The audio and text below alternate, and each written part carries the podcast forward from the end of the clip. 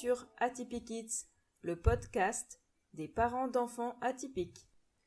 Bonjour à tous, je suis ravie de vous proposer ce nouveau podcast dédié aux parents d'enfants atypiques. Vous avez des enfants dont vous tentez au quotidien de comprendre le fonctionnement. Si comme moi vous avez déjà prononcé cette phrase, avec lui, avec elle, je cherche le mode d'emploi. Si votre enfant a été diagnostiqué à haut potentiel, surdoué, précoce, zèbre, ou hypersensible, ou encore avec un trouble 10 ou un trouble du spectre autistique, ou encore un trouble de l'attention avec ou sans hyperactivité, alors vous êtes au bon endroit. Peut-être que votre enfant n'est pas diagnostiqué, mais que vous avez des doutes quant au fait qu'il fonctionne différemment par rapport aux autres. C'est ok aussi. Si vous vous reconnaissez dans cette description, c'est que vous êtes au bon endroit. Dans ce podcast, je vous propose de vous accompagner dans l'exercice de votre parentalité particulière, celle d'être le parent d'un enfant atypique avec un fonctionnement neuroatypique. Au fil des épisodes, je vais vous apprendre à comprendre votre enfant, à savoir comment il fonctionne et quels sont ses besoins, pour l'aider à grandir avec sa différence, pour être plus en harmonie avec les autres, à la maison et à l'école. Je vous apprendrai aussi comment prendre soin de vous, parents, pour surmonter les difficultés. Il n'y a pas de parents parfaits. Il n'y a que des parents qui font de leur mieux. Que vous soyez en couple ou parents solo, ce podcast est fait pour vous. Ce podcast sortira le mercredi tous les 15 jours avec des épisodes d'une durée de 20 à 30 minutes. J'y inviterai de temps en temps des spécialistes pour approfondir un sujet, nous partager leurs conseils et leurs expériences. Vous vous demandez peut-être qui je suis. Pour celles et ceux qui ne me connaissent pas encore, je vais tenter de me présenter en quelques mots. Mais tout d'abord, je suis une maman, une maman active avec trois filles de 12, 10 et 7 ans. Toutes les trois des petites zébrettes, des enfants à haut potentiel, et deux d'entre elles ayant des troubles 10, principalement la dyslexie. Mon mari et moi, on a eu notre premier enfant à 25-26 ans, et tout jeune parent, on ne s'imaginait pas à quel point la parentalité allait être tout sauf un long fleuve tranquille. Le premier signe que notre fille ne fonctionnait pas tout à fait comme les autres a été son rapport au sommeil. Elle ne dormait pas. Un bébé qui ne dort pas, ou très peu, quasiment pas la journée, et ce dès les premiers mois de vie, et de manière très irrégulière la nuit, avec cinq ou six, parfois jusqu'à dix réveils nocturnes. Autant vous dire que nous étions sur les rotules, et que j'ai très vite commencé à faire le tour des médecins en tout genre, pédiatres, homéopathes, kinésiologues, ostéopathes, etc., etc. J'ai tout essayé, jusqu'à ce qu'on m'oriente vers un neurologue spécialiste du sommeil. Je me souviendrai toujours de ce rendez-vous. Il a changé à jamais mon regard sur ma fille. Elle avait dix-huit mois et il nous a dit Votre fille va très bien. Elle a juste tous les symptômes de l'enfant précoce mais il est encore tôt pour reposer un diagnostic. Vous ne pourrez lui faire passer des tests que vers quatre ans ou plus tôt. En attendant, faites attention à ce qu'elle ne devienne pas un enfant tyran, car elle a l'ascendant sur vous.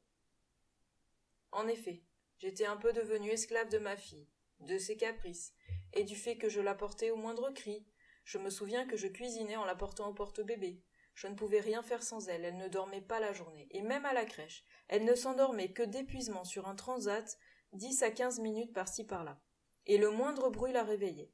Elle était déjà hypersensible dans tous les sens du terme.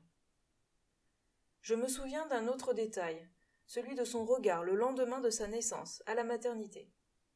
Je la changeais, et elle me regardait de façon intense, avec un regard perçant, comme pour pénétrer dans, ma tête, dans ma pensée. Ça m'avait même déstabilisé, je me suis dit, c'est fou, on dirait qu'elle comprend tout, on dirait le regard d'un adulte. Avec le recul et mes connaissances acquises sur le sujet depuis, je sais maintenant que cela peut constituer un des signes précoces d'un enfant surdoué. Elle a été précoce dans à peu près tous les apprentissages, langage, marche, propreté, jusqu'à l'entrée à l'école. Quand elle a eu deux ans, nous avons eu sa sœur, et trois ans plus tard naissait notre dernier enfant. Je ne vais pas rentrer aujourd'hui dans les détails de leur parcours, car cela fera justement l'objet d'exemples que je vous partagerai tout au long des épisodes, mais je peux vous dire que ce parcours fut riche de surprises et de difficultés, sans doute comme beaucoup d'entre vous. À l'entrée au CP de notre aînée, et malgré l'avance qu'elle avait dans les apprentissages jusque-là, elle ne parvenait pas à lire de manière fluide, et nous ne comprenions pas pourquoi. J'ai découvert en fin d'année de CP qu'elle avait une légère dyslexie, compensée, mais qui lui causait du souci et engendrait une certaine lenteur dans ses apprentissages. Ce fut le point de départ du fameux parcours chaotique. Ce fut la même chose pour la cadette, qui en plus semble avoir aussi une légère dyspraxie. Et enfin notre petite dernière, qui a 7 ans aujourd'hui, ne semble elle pas avoir de trouble 10. Bref, tout ça pour vous dire que je connais ce parcours du combattant, des parents d'enfants atypiques, qui courent de bilans spécialistes, qui cherchent des solutions, en trouvent parfois, mais vivent également de grands moments de solitude face aux difficultés de leur enfant. Je connais ce sentiment, celui d'être en bas de la montagne à gravir, en regardant en haut et en se disant c'est insurmontable, comment va-t-on faire? Et l'instant d'après, on a grimpé, pas le choix, il faut avancer. Si je me suis tournée vers le coaching, et plus particulièrement si je me suis spécialisée dans le haut potentiel et les neuroatypiques, c'est par vocation. Parce que mon parcours m'a permis de prendre conscience que ces parents d'enfants atypiques avaient besoin d'aide et de soutien de manière concrète et pragmatique, qu'on leur explique, que ces enfants atypiques avaient besoin qu'on les aide à se connaître, à se comprendre, à construire leur boîte à outils pour s'en sortir dans la vie, pour appréhender leurs difficultés, comprendre leur fonctionnement neuroatypique et transformer leurs différences en véritables atouts au quotidien. Je veux qu'on arrête de mettre des étiquettes à ces enfants qui sont presque vus comme des malades ou des handicapés, parce que souvent ils ont besoin d'orthophonistes, orthoptistes, psychomotriciens, psychologues, etc., etc.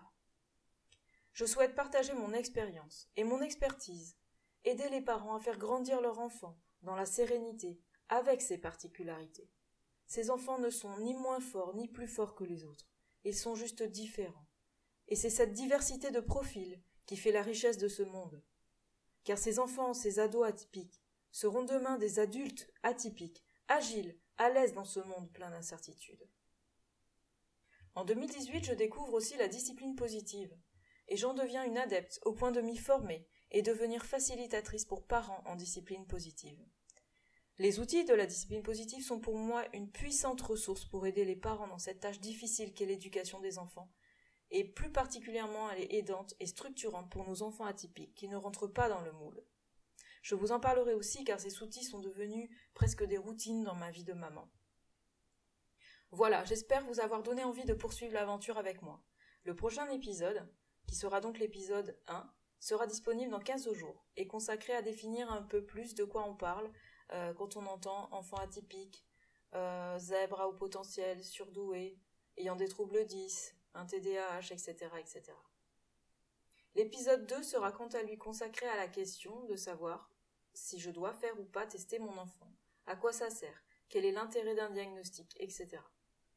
Voilà.